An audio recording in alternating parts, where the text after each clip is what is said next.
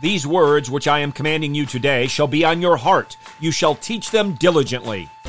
The Lord is our God. The Lord is one. You shall fear, worship, and swear by his name.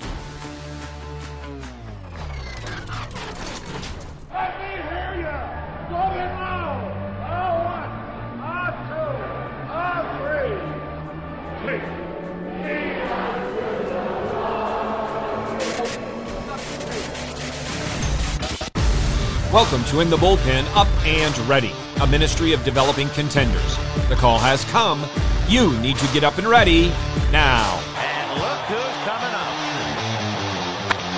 High fly ball into right field. She is gone. These words were written by Matthew Henry. Those that expect family blessings must make conscience of family duties. Abraham made it his care and business to promote practical religion in his family.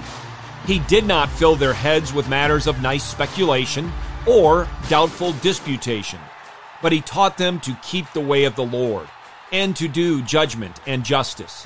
That is, to be serious and devout in the worship of God and to be honest in their dealings with all men. Hear now from God's word in Genesis chapter 18, verse 19. For I have chosen him, so that he may command his children and his household after him to keep the way of the Lord by doing righteousness and justice, so that the Lord may bring upon Abraham what he has spoken about him. This verse is in the midst of a chapter filled with huge events in the life of Abraham. God's promise of the birth of Isaac, and his declaration of the coming judgment on Sodom and Gomorrah. Now, at first glance, it may seem the verse is out of place, but no verse in Scripture is out of place. Every verse is there by sovereign inspiration, the sovereign inspiration of God the Holy Spirit. And the message of this verse is clear Teach your children well, teach your household well. Abraham was chosen as the one through whom all the nations of the earth would be blessed. And we read, For I have chosen him so that. Abraham was to teach his household, pray for and with his household, and exercise godly authority in his household. And he was to do all of this so that the Lord may bring upon Abraham what he has spoken about him.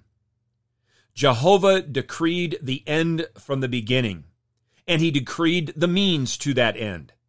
Abraham's faithfulness to God and to his household that was given to him by God, the Father, Son, and Holy Spirit. Again, listen to Matthew Henry's words. His doing this was fulfilling the conditions of the promises God had made to him.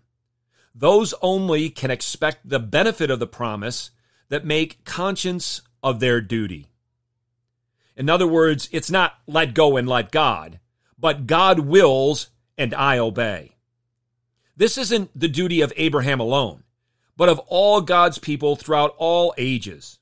Fathers, what is it you are to teach? Well, you can start with the truths found in this chapter. Nothing is too difficult for God.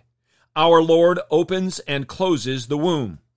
Jehovah's judgments are always just. And you can teach about the wickedness of sodomy and the destruction that comes on a people that refuses to repent. But there's so much more to teach. We are to teach them the whole counsel of God's word. We are to teach them who Christ is, what our Savior has done, and what King Jesus commands.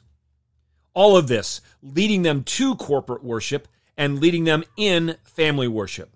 And also, don't forget, remind them daily get your eyes up, fixed on Jesus, the author and perfecter of faith, and be ready to deny yourself, take up your cross, and follow him.